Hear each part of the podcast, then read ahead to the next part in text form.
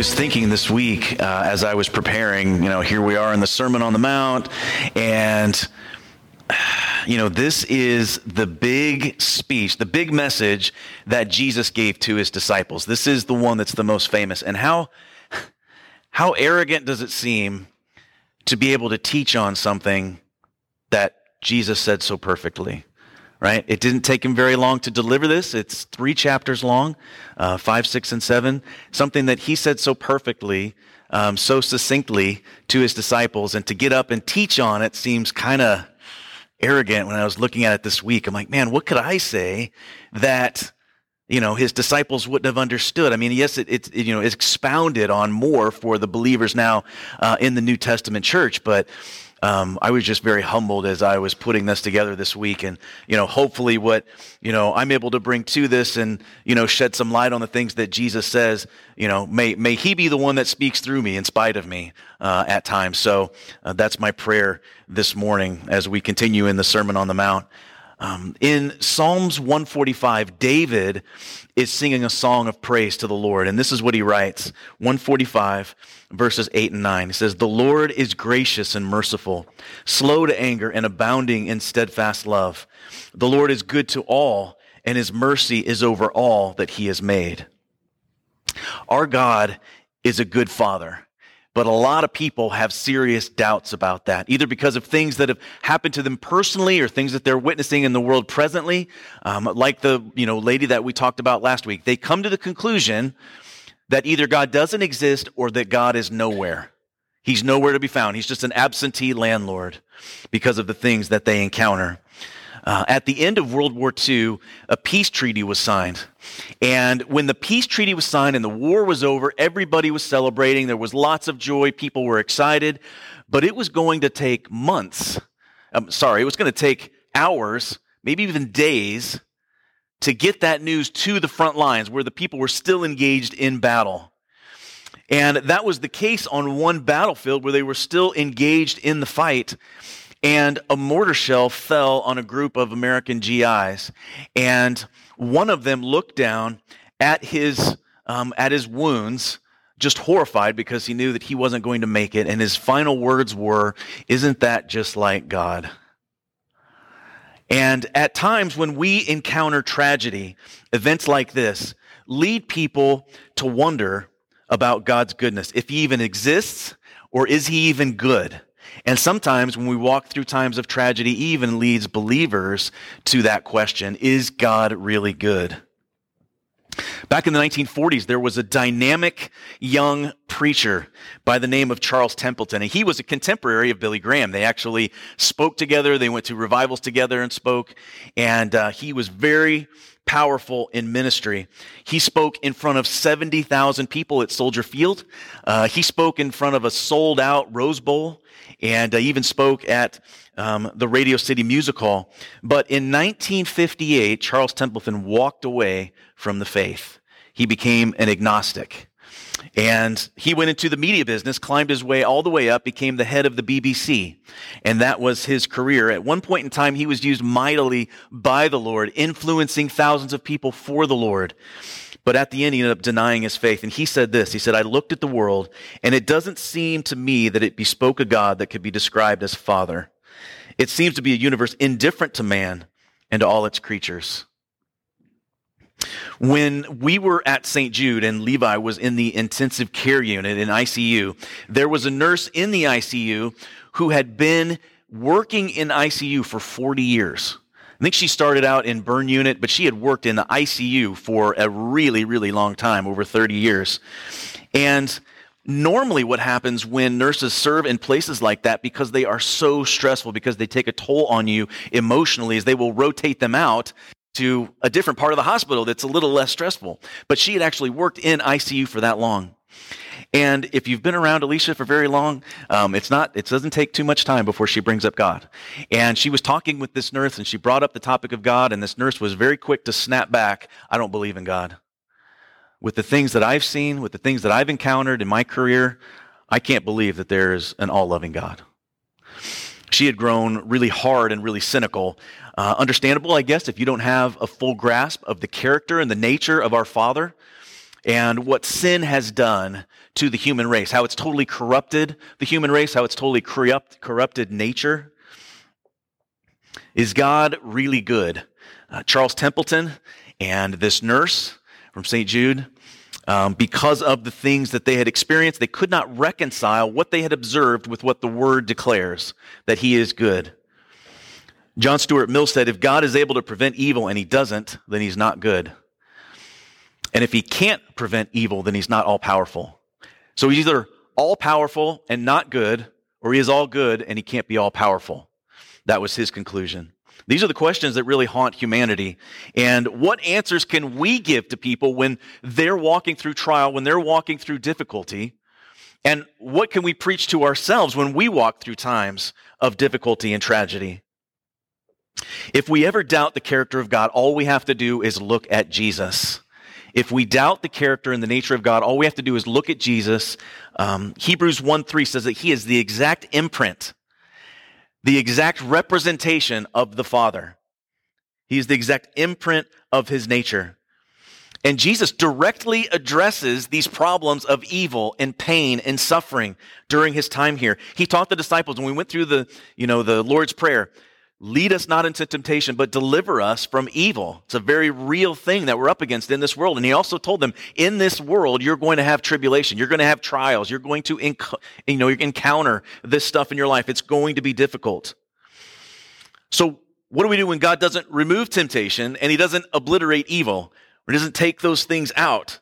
People have a real problem with that. And they say, if there's a God, then why is this happening? Why is this happening? Why is this in my life? Why am I dealing with this? Why did I have to walk through that? And they ask if there is a God, why? Uh, I did a sermon a few months ago on this very topic, but very simply, there's two reasons why God allows evil to exist in the world. First, God created us in his image. It says that we are created in his image. God said, let us create man in our image. And by that, he was speaking of character qualities. Now, this doesn't mean that we're all little gods, okay, as some false teachers claim. We are, we are not part of the divine. We have the divine living inside of us, takes up residence inside of us um, when we surrender our lives to him. But being created in the image of God means that we have been given free will. Uh, God is sovereign. He's sovereign over everything. He, you know, is the architect that constructs circumstances and world events to bring about his purposes. And he is so good that he can even use the evil things of the world, the things that we walk through, the brokenness for our own benefit. That's how good he is. And what he did is he gave us sovereignty over our own lives. We can make decisions in our own lives. We can surrender our lives to Him. We can chase relationship with the Lord and grow in that, submit ourselves to His rule, or we can reject Him. We can make the decision to reject Him, to go our own way and live in rebellion to the King. But just because people deny that He's the King doesn't make Him even le- any less King. You may have not like the fact that Trump was president. You may not like the fact that Biden's president, but that doesn't mean that they're not the president. Okay? You can deny it all you want, but it doesn't change the truth. So he gave us some sovereignty to make decisions on our own. He didn't make us mindless clones. Second, not only did he give us uh, his image, but he also made us for a purpose. Um, and that purpose is intimacy. Um, he created us for relationship. He wants relationship with you, but love requires a choice, right? He didn't make us mindless clones. He's not going to force his love on anyone. Okay, it says that I stand at the door and knock. Not if you don't answer the door, I'm going to kick it in. I stand at the door and knock. So we can either embrace that purpose, right, and carry out God's will for our lives, or we can reject his offer of love and forgiveness and forge our own path. One way leads to life. Relationship leads to life. The other way leads to death and destruction. And that's what we're going to talk about next week, entering through the narrow gate. Uh, most people choose their own way. They choose the path that leads to death, that leads to destruction, and then they point their finger at God and say, It's your fault. You're not a good father. But they are asking the wrong questions and they're seeking the wrong things and they're knocking on the wrong doors. Which leads us to our passage of scripture today, Matthew 7 7 through 12. Ask and it will be given to you. Seek and you will find. Knock and it will be open to you. For everyone who asks receives, and the one who seeks finds, and to the one who knocks it will be opened. Or which of you, if his son asks him for bread, will give him a stone? Or if he asks for a fish, will give him a serpent?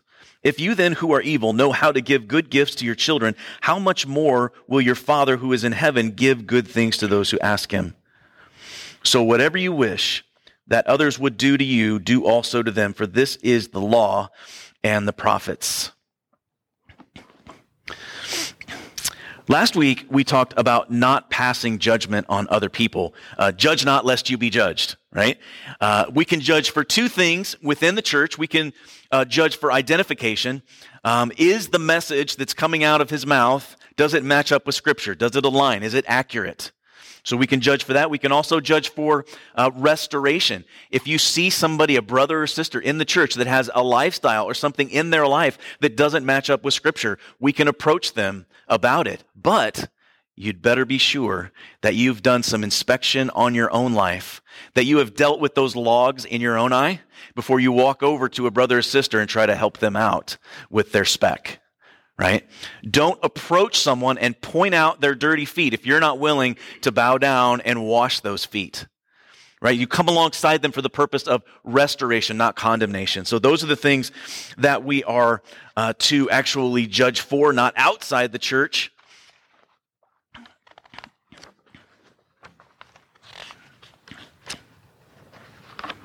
It's not going to cooperate.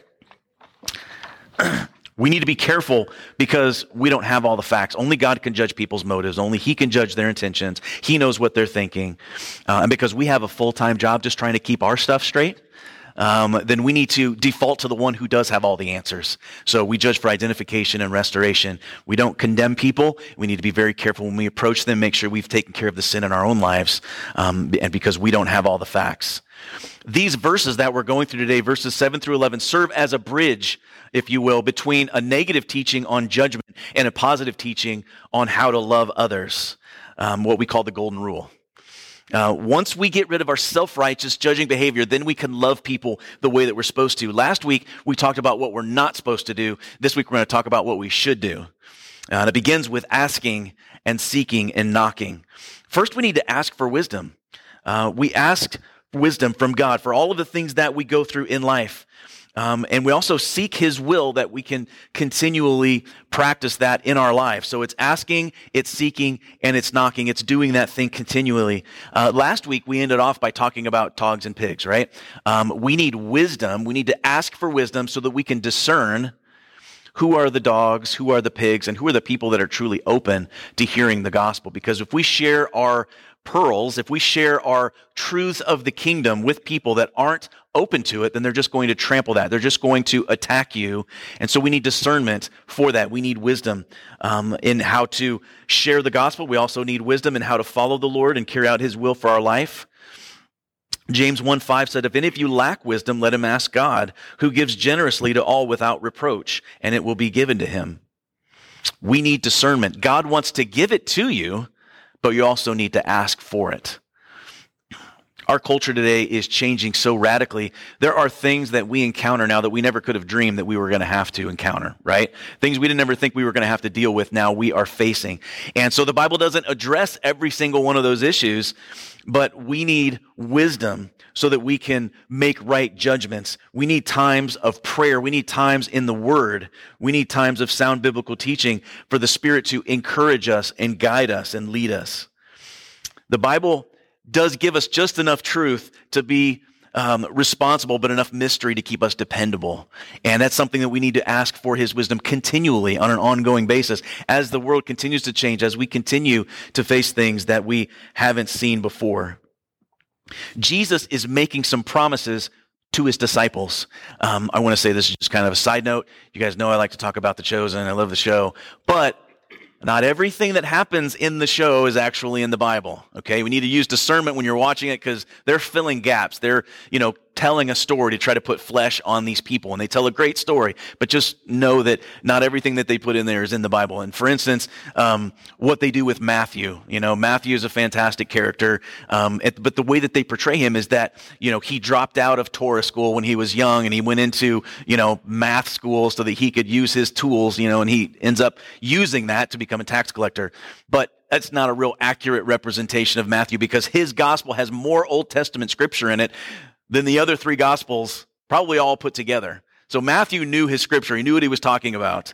So, um, and then at the end of season two, uh, they are actually, Jesus is getting ready to do his Sermon on the Mount, if you've seen it. He's walking in, there's thousands of people there, but his disciples had gone out into the city with all kinds of flyers and they were, you know, advertising for Jesus' big message, trying to get people out there. And then he stands up to address these thousands of people. Now, in chapter five, it did tell us that people were coming from all over the place to hear Jesus speak. But when he saw the crowds, it says that he took his disciples up the hill and he spoke to them. Now, the other people got to listen in on what he was saying, but his message, his encouragement, his promises were for the people that were following him closely, if that makes sense. So just use some discernment when you're watching the show. Um, Jesus is making some promises to these guys. If you ask, if you seek, if you knock, God's going to answer you. Everyone who asks receives. But there are some caveats to these promises. The first is that you have to be a citizen of the kingdom. First, you have to be a citizen of the kingdom. Um, you have to be of the household of faith, as Paul puts it. You can't make requests of the Father if you're not his child. Um, my kids can approach me at any time, ask me anything they want. Now, you may have seen at the end, I've talked to some of you at the service, and my daughter Brianna comes up to me and she just stands there. And I know exactly what she wants. Every Sunday, she wants to ask, Where are we going to lunch? I'm like, and so I don't even let her ask anymore. She's like, honey, I'm going to feed you. Don't worry. Talking. She can ask me anything, but she's got to be my kid. If somebody else's kid comes up to me and says, what are we having for lunch? And be like, uh, go ask your parent. Not my kid. Don't ask me what you're having for lunch.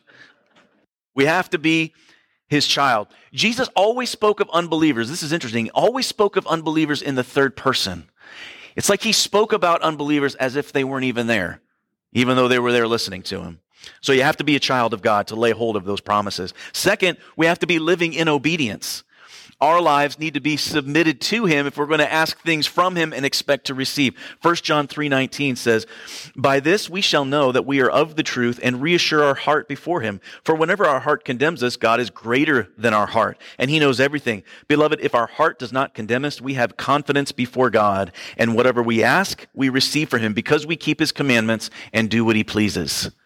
So, we need to be a child of God. We need to be a citizen of the kingdom. We also need to be obedient to Him. Our lives need to be submitted to Him. Third, we have to ask with the right motives.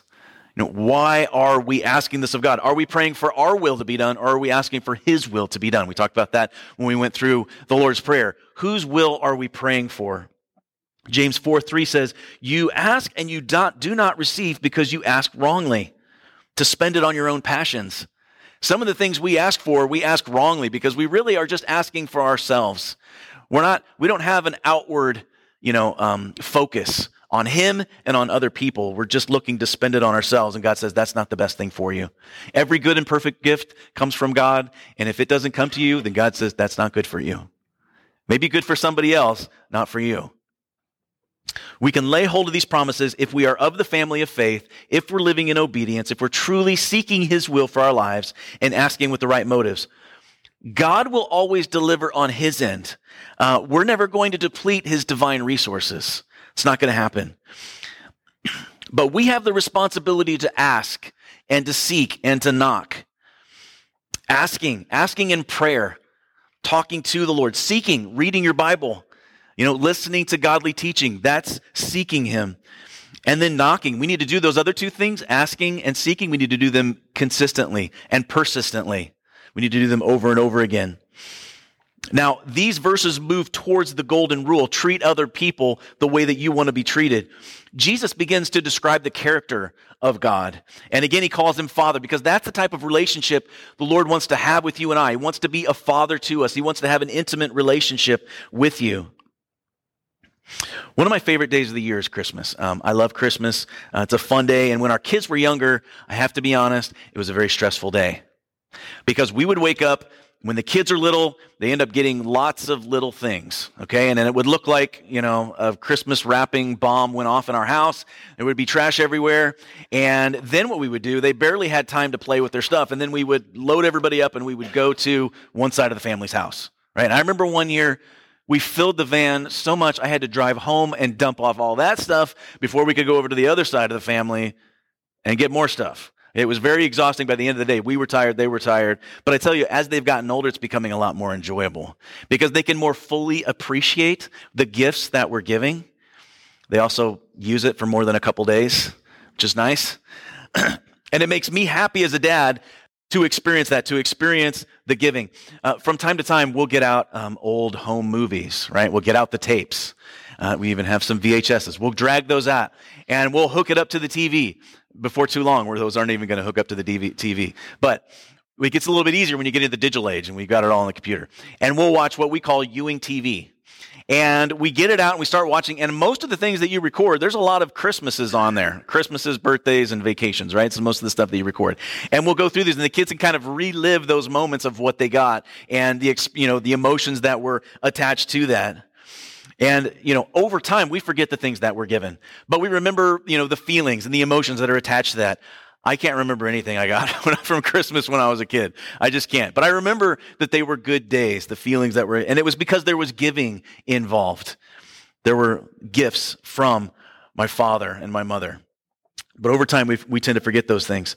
Um, what Jesus said was true that it's more blessed to give than to receive. That's true. Um, as earthly dads, we love giving to our kids. We love providing for them. Uh, it's funny though, because on Father's Day, we would actually prefer that they not really do too much for us, right? We don't want you to spend too, don't go out of your way. Don't spend too much money, especially when we're younger because it's my money anyway. Um, so don't spend too much of it. it's kind of better now. They have jobs now, but, um, you know, you don't, it's not as important for your kids to give gifts to you. We enjoy giving gifts to them. Um, and all I really want to do is just spend time with them. That's really what I want. Relationships, spending time, which is getting more difficult the older they get and the more they want to be gone from the house. But I think a lot of dads can relate to that, that the joy is in the giving and them experiencing that. And Jesus tells his disciples, he says, listen, which of you dads, which of you dads, if your kid asks for a loaf of bread, who would give them a rock? And if your, if your kid asks for a fish, who would give them a serpent? None of you would do that. Now, it's interesting because when we touched on uh, Jesus in the wilderness being tempted by Satan, a lot of the rocks in that region would have looked a lot like a loaf of bread, you know, kind of round, smooth rocks that are sitting there. And as I was thinking about that, it's one thing to be hungry, you know, but when you're hungry, you know, you see in the movies or in the cartoons when we were growing up, when somebody became hungry, they start to, you know, become, they start to see things that, they, that aren't really there, you know, um, illusions, right? And those things would have looked like loaves of bread. That would have made the temptation, the temptation all that much more difficult. Uh, it's not like he asked him to turn a tree into a loaf of bread. There were these rocks that were sitting there, already looked like loaves of bread. It would have been easy. He was tired. He was hungry. That's the reason why you're not supposed to go to the grocery store when you're hungry. You start throwing stuff in your cart because it all looks good. That temptation would have been real. Um, now, I don't, has anybody tried snake? There's probably somebody in here that's tried snake. No, you've tried snake? Okay. My mom's eaten snake. Yeah, you've been over to Asia. That's gross. Here's some pictures of snake. Put that up there. So there's some pictures of snake. I've watched enough survival shows to, to watch guys cook snake, and the interesting thing is it can actually look a lot like fish if you if you you know cut it the right way i mean that over on the right looks like it has bones in it it could be looking like fish but just like pigs snakes were unclean you weren't supposed to eat them and I've heard this taught before that a father wouldn't give something obviously dangerous to their kid. You wouldn't give them a rock and you wouldn't give them a poison snake to play with. And that is true. But a father also wouldn't deceive his child. He wouldn't give him something that looked like it was good, but was actually in reality something very dangerous, something very bad for them. Does that make sense? It's not natural for a father to ignore the physical needs of their children, how much more their spiritual needs as well. Fathers, good fathers, provide for their children physically and spiritually. We take the responsibility of caring for our family very seriously. And Jesus said, If you then, who are evil, know how to give good gifts, how much more will your Father give you good gifts to those who ask?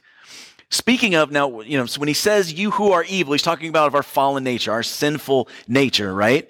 If we are imperfect and selfish, if we know how to give the best to our kids, don't you think your perfect creator God wants to do the same for you, but you need to ask? Uh, I read a post this week, very convicting, that said we treat our God very poorly. You know, if you look at the pagans um, and some of the religions in Asia, they treat their false gods with a lot of dignity, with a lot of respect. They do it very devotedly. And because our God is full of mercy and full of grace, and we talk about that, we have a tendency to take that for granted and not respect Him, not have a holy fear of the Lord, and treat Him very poorly when we have a good Heavenly Father. Um, I was thinking back in terms of pagan gods, and you look at some of Greek mythology and all the gods. You know, when Paul went to Athens and he walked through, there was he said there were all these idols, all of these shrines set up to all these different gods. That they had one set up, you know, to the unknown God because they had so many they didn't want to offend, so they had one to the unknown God that they may not have discovered yet.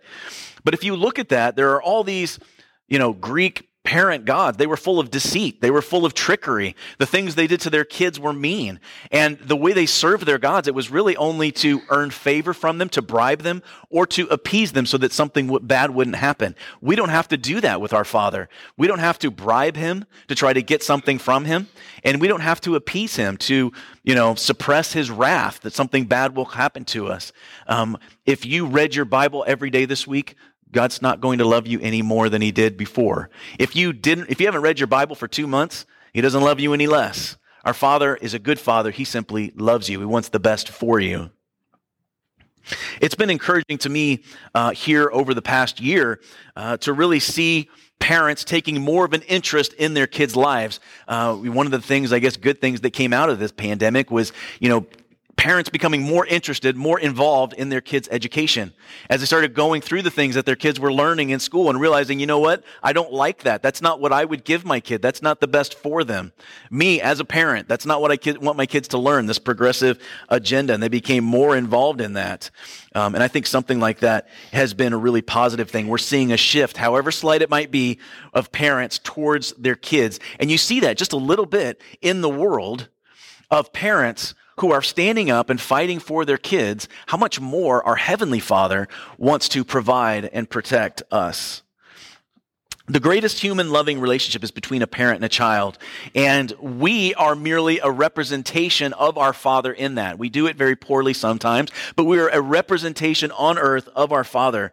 Um, but our resources are limited, right? Our parental affection, as deep and as sincere as it might be, is limited. But our Heavenly Father has no limits, will never deplete His resources, will never exhaust His love for us.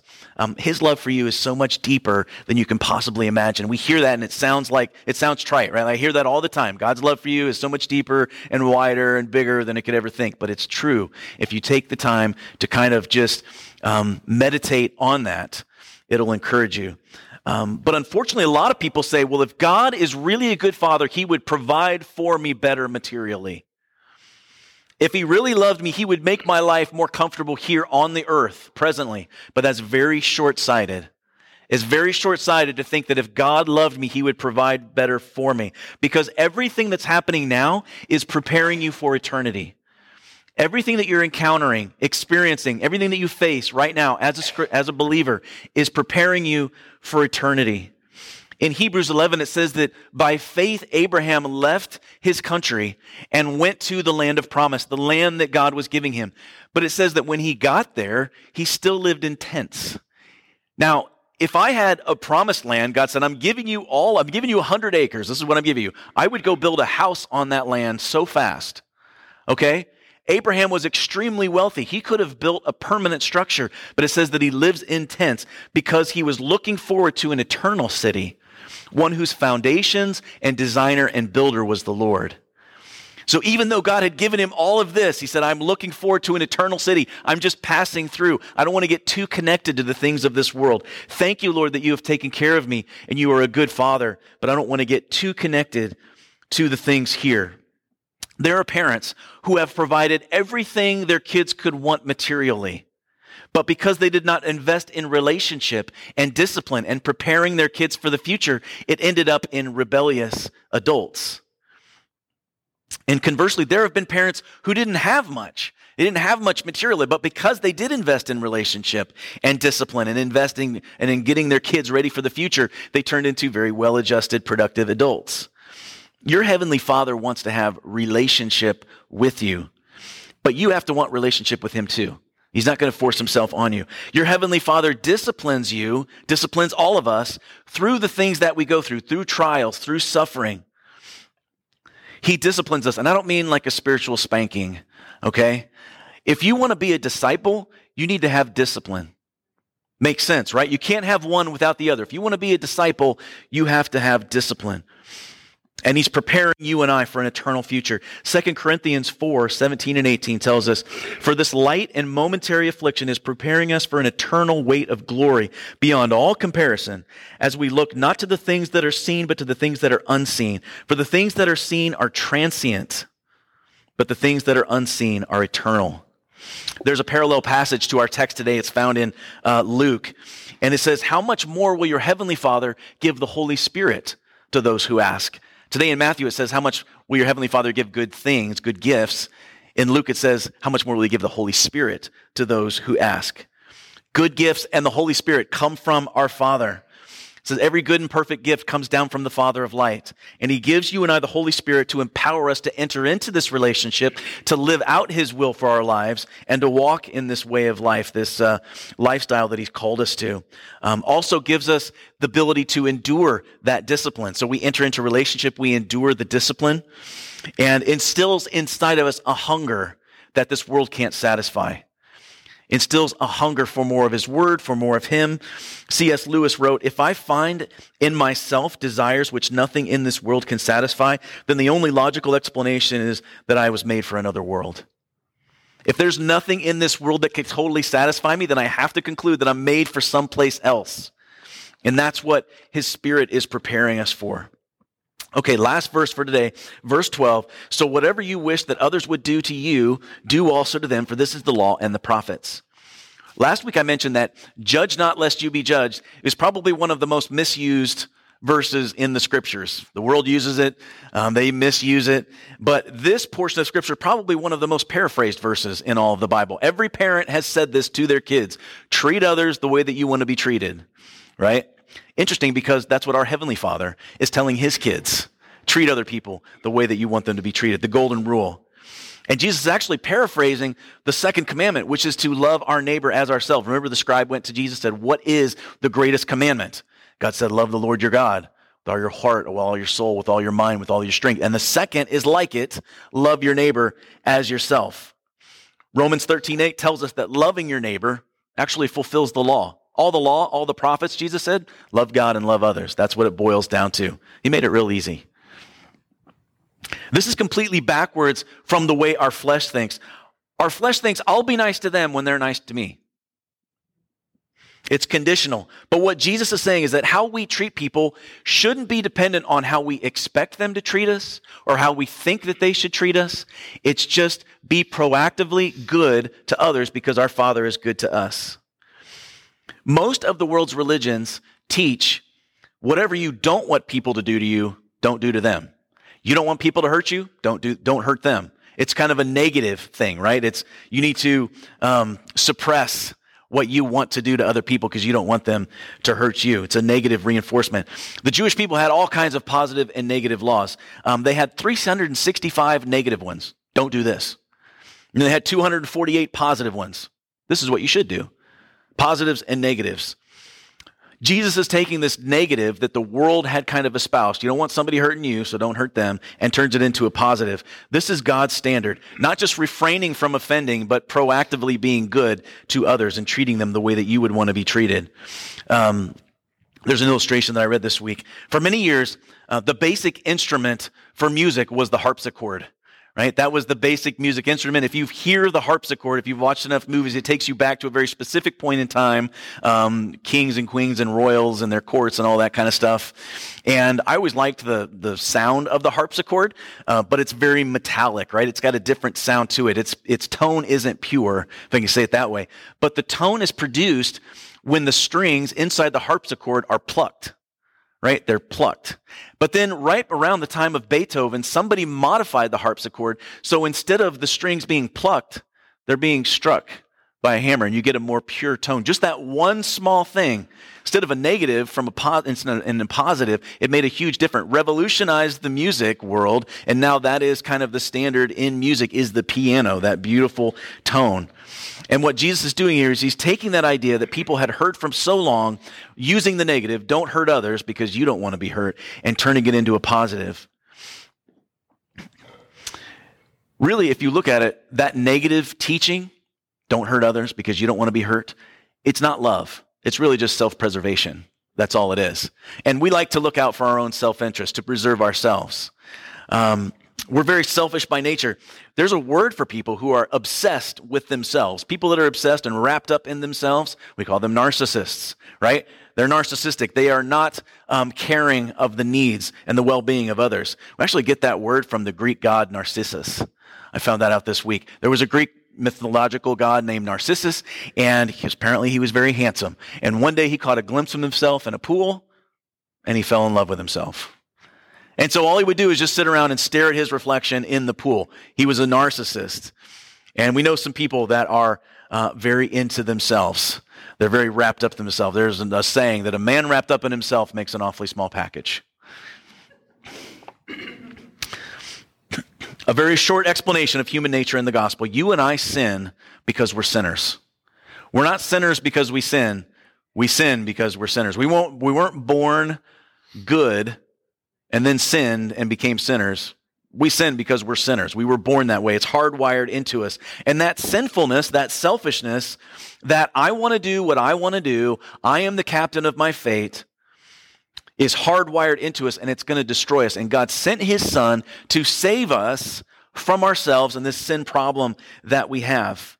And he's calling us up to a higher standard of getting your eyes off yourself and onto Him and onto others. It's love God and love others. If you are experiencing a season where you are um, struggling with depression or if you're in the dumps, then what you need to do is not look inward. You need to look outward. You're not going to like what you find if you look inward. We need to look outward and upward. We need to love God and love others. We need to start serving people if you're struggling with that. According to Jesus, these are the two greatest commandments. And only He can give us the power to live this out practically at a sustained level. To be able to love God and love other people at a sustained level, it's going to take a power greater and outside of ourselves to help us to do that. And that's what He does when He fills us with the Holy Spirit, when we surrender our lives to Him. When you look at the fruits of the Spirit, love is the very first one. The fruits of the Spirit are the evidence of our salvation. If you're saved, there better be some fruit on your life. You all are to be spiritual fruitcakes. Okay? You need to have fruit in your life. That's what Jesus says. And love is the very first one. Now, you might say, Nathan, I just don't have much love for people. You know, people annoy me. They bother me. I struggle with it. This is not easy. I don't have a lot of love for other people. So, as Jesus followers, as people who are trying to be imitators of Christ, how do we walk out this verse of treating other people the way that we want to be treated? Well, the first key to loving others is abiding. John 15, 10 says, If you keep my commandments, you will abide in my love, just as I have kept my Father's commandments and abide in his love. These things I have spoken to you that my joy may be in you and that your joy may be full we will fuller understand the nature and the character of our Father if we abide in Him. And we abide by being in His Word, hearing what He wants to say to us, and through prayer, talking to Him, having intimacy with Him. If I want to have a loving relationship with my wife, then we got to spend some time together, right? Uh, Tuesday night is our date night. We Tuesday night's our date night. We try to let anything get in the way of that. We set aside a few hours on Tuesday night and not go to Walmart because she tells me that's not romantic. We do other things. We go out to dinner. We try to have a good time. Now, if we went out on Tuesday nights, had a great time, went and ate, went and went to Andy's afterwards, and we had a really fun time, but I didn't talk to her the rest of the week, ignored her calls, came in the house when I got home from work and plopped down on the couch and just ignored her, it doesn't matter how fun of a time we had on Tuesday nights, our marriage is going to be in trouble. But that's what a lot of people do with God. They say, I spend time with God on Sunday mornings between 10 and noon. But the other six days of the week, we have no relationship. We don't read our Bibles. We don't worship Him. We don't spend time around other brothers and sisters. And then we wonder why we don't have relationship with Him. That's what a lot of Christians do. We say we hang out with him on Sundays and then we don't engage him the rest of the week. And when we don't do that, it's going to be really difficult for us to have his love inside of you to go pour out into other people because you're empty. You know, um, Mark and Christy named their coffee shop Overflow. And one of the things that you would do in the Jewish culture is if you wanted somebody to stay, if you had a friend and you wanted them to stay for a long time, what you would do is when you were filling up their cup, you would fill it up to overflowing. That meant, I want you to stay. If you didn't want them to stay, get a little bit. Have your drink and get out of here. But if you wanted them to stay, that you would fill it to overflowing. That means you are a friend. You are welcome here. I want you to stay a long time. And if we want to have love that overflows out onto other people, we need to be full first. You can't give what you don't have. That makes sense. And that brings us to the second point. The secret to abiding is obeying. Simply doing what the Lord has asked us to do at any given moment. Bible is full of examples of people who wanted to have relationship with the Lord, but they were disobedient to what he had them do. Disobedient. They knew what his will was, but they didn't do it, and it didn't end well. Um, it started off with Adam and Eve. God said, you got everything. Everything. You can eat from any tree in the garden. I have one rule. You had one job. Don't eat from that tree. They knew his will and they broke it and they lost relationship. They were sent out. He no longer walked with them in the cool of the day like he used to.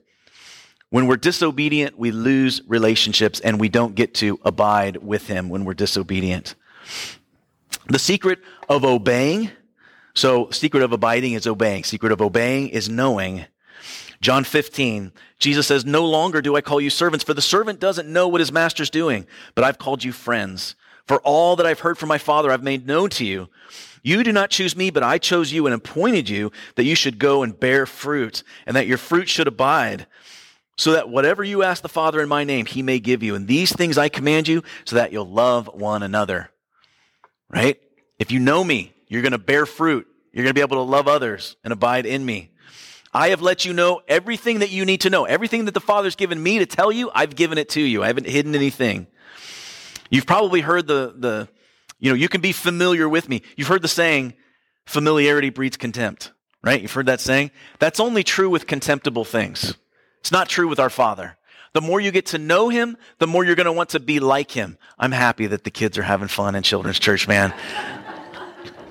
there was one time we were in church and we heard a gigantic scream from the kids area. And I was like, that's awesome. I want the kids. This is the future, you know, of the church is the kids. That's the reason why we give them the word. We don't just have them color, you know, pages. We want them to have the word because they're the next ones that are going to be sitting in the pews, so to speak. And if they're enjoying their time at church and they're getting the word, that's all I'm concerned about, you know? I remember one, this is totally off the subject, but I remember one church we went to and we dropped our kids off and the kids area was tiny, man. It was like a closet. And we kind of like left our kids and we are like, all right, you know, I don't know. Looks like germs are everywhere in here. And we asked Devin, he was young at the time. He was probably like, I don't know, four or five. And we were like, kind of rhetorically, like, what did you learn in church today? And he told us like the whole Bible story that he had learned that day. And we thought, you know what? If he's getting the word and he can remember it, who cares if they're meeting in a closet? I don't care. All I wanted to do is learn the Bible, and that's what they did. And so uh, we have a space bigger than a closet, but I don't care if they're loud. That's good stuff. Okay, where was I? Knowing him. Familiarity doesn't breed contempt with the Father. The more we know him, the more we want to get to know him, the more we want to be like him. like the saying goes, to know him is to love him. The more you know him, the more you're going to want to obey him, and the more you'll get to abide with him. And we'll have his love inside of us for other people. A supernatural kind of love that the, the world just isn't going to understand, especially when we're proactive about it. It's one thing to love people who are annoying to you. It's another thing to be proactive and treat other people the way you want to be treated. Because people will look at that and they'll say, why are you doing that? Why are you going out of your way to be nice to people, especially that person, because they're annoying? They're the person in the office that bugs everybody, that keeps talking, that won't go away that only talks about themselves. Why are you being nice to them? It's a supernatural thing. Jesus said, The world will know that you're my disciples by your love for one another. That's what Jesus said, your love for one another. But too often, the, what the world experiences is that judgment that the church puts out there, that judgmental side. And when we're judgmental, we lack love. We lack love when we're judgmental. The real danger for a lot of Christians right now is lack of knowledge, lack of relationship. They don't know the Lord and they can't obey the Lord. and they don't get to abide in the Lord. So they don't have a lot of love in their life because they don't know Him and they can't be obedient to what He wants them to do. How does that happen? How do we get to the place where we have lack of knowledge and we have lack of obedience, which leads to lack of relationship? There's a Proverbs that Solomon wrote, Proverbs 24 says, I passed by the field of a sluggard, by the vineyard of a man lacking sense, and behold, it was all overgrown and thorns, and the ground was covered with nettles, and its stone wall was broken down. Then I saw it and considered it, and I looked and received instruction. A little sleep, a little slumber, a little folding of the hands to rest, and poverty will come upon you like a robber and want like an unarmed man. Now, Solomon here is talking about a work ethic, a good work ethic, right? You're going to have to work. You can't just be lazy and expect to have good fruit. If you're lazy, things are going to go wrong. Your walls are going to be broken down. This is also true spiritually. You can't be lazy spiritually and expect to bear fruit and have things go right um, in your Christian life. Because if you sleep in on Sundays, you guys didn't. You're all here. Okay. No condemnation. If you sleep in on Sundays, if you don't read your Bible, if you don't spend time hanging around the people of the Lord, then the spiritual foundations of your life are going to start to crack and the thorns and the nettles, the anxieties and worries of the world are going to start to creep in. And that fruit that was once there is going to be dried up if we become lazy spiritually. I talked to somebody this last week who's in this very same situation. Um, they used to be serving. Uh, they used to have a very powerful ministry, uh, used to affect hundreds and hundreds of lives for Jesus, treating other people the way that he would want to be treated. But then they took some time off took a step back, stopped abiding, stopped obeying, and thorns crept in and the walls fell down. And now they've become very cynical, very jaded, and they've lost their love for people because they took a step back. They became kind of lazy spiritually, if that makes sense. Uh, there is a Danish philosopher uh, by the name of Kierkegaard, and he tells a parable of a wild duck so there were a bunch of wild ducks and they were flying north in the springtime. And they flew over this barnyard. And one of the wild ducks decided to go down and check it out. So he comes down, he meets some of the tame ducks, and he eats some of their corn, hangs out, says, You know what? The fare is pretty good. This looks like a very safe place. And he hangs out for an hour, he hangs out for the day, he ends up staying for a week. And eventually he just decides, you know what? The food here is pretty good and it's a safe place. I think I'll just stay here. But then in the fall, when the flock of wild ducks was flying south, once he heard their cries, he got excited. He started to flap his wings and he wanted to fly up and join them. But he could only get as high as the barn. And then he he had gotten too fat, too soft to be able to fly up with his comrades. And he fell back down thinking, you know what? It's okay. The food here's good. I've got, you know, friends around me. It's safe here. But one day, as they flew over, he started to flap his wings, but he didn't get off the ground. He had a gleam in his eye. He remembered the days before when he was, you know, when he had that passion to fly and be with the other ducks. And then one day they flew over. He didn't even pay any attention to them. He had grown indifferent because he had gotten comfortable in the world. Not only had he lost his ability to fly, but he had lost his desire to fly. And what a story of, you know, souls that can become content with the things of this world and neglect what we've been called to, what we were made for, to love God and to love others. We have a very good Father. And again, sometimes things happen in life that make us question. All we have to do is look at Jesus, look to the cross, right? That's where you really need to look. We look at Jesus, but look to the cross. When we look at the cross, we see his love for us. And we think, you know what? These light and momentary afflictions are nothing compared to the weight of glory that he's prepared for you and I. But it's going to take discipline. You want to be a disciple, it's going to take discipline. And he's going to prepare you for the future. Not the one here that's going to keep us trapped, that's going to keep us on the ground, that's going to keep us soft. We have to stay fit spiritually. Don't get lazy, don't step away. Stay in relationship and you'll be able to serve mightily. You'll be able to affect people for the Lord. Your walls will be firm, right? You'll be able to produce fruit for the Lord. That's what we're called for to produce fruit, and so that your fruit will abide. Abide, obey, and know Him. and you'll be strong. You'll be able to stand firm in the storms of life and look at our Father and say, you know what, you're good. There was a season in life where it was hard for me to sing that. It was hard for me to sing, You're a Good Father. There's that song, You're a Good, Good Father. And I stood there and I couldn't, I couldn't sing the song. And, and then I was convicted, right? After a couple times. Like, you know what? My circumstances in this world do not determine whether or not God is good. He is good regardless of what happens to me. Because we were promised that things are going to go wrong here. We're going to have trials. But we have a future and we have a hope, and it's in Jesus because of the cross. Amen.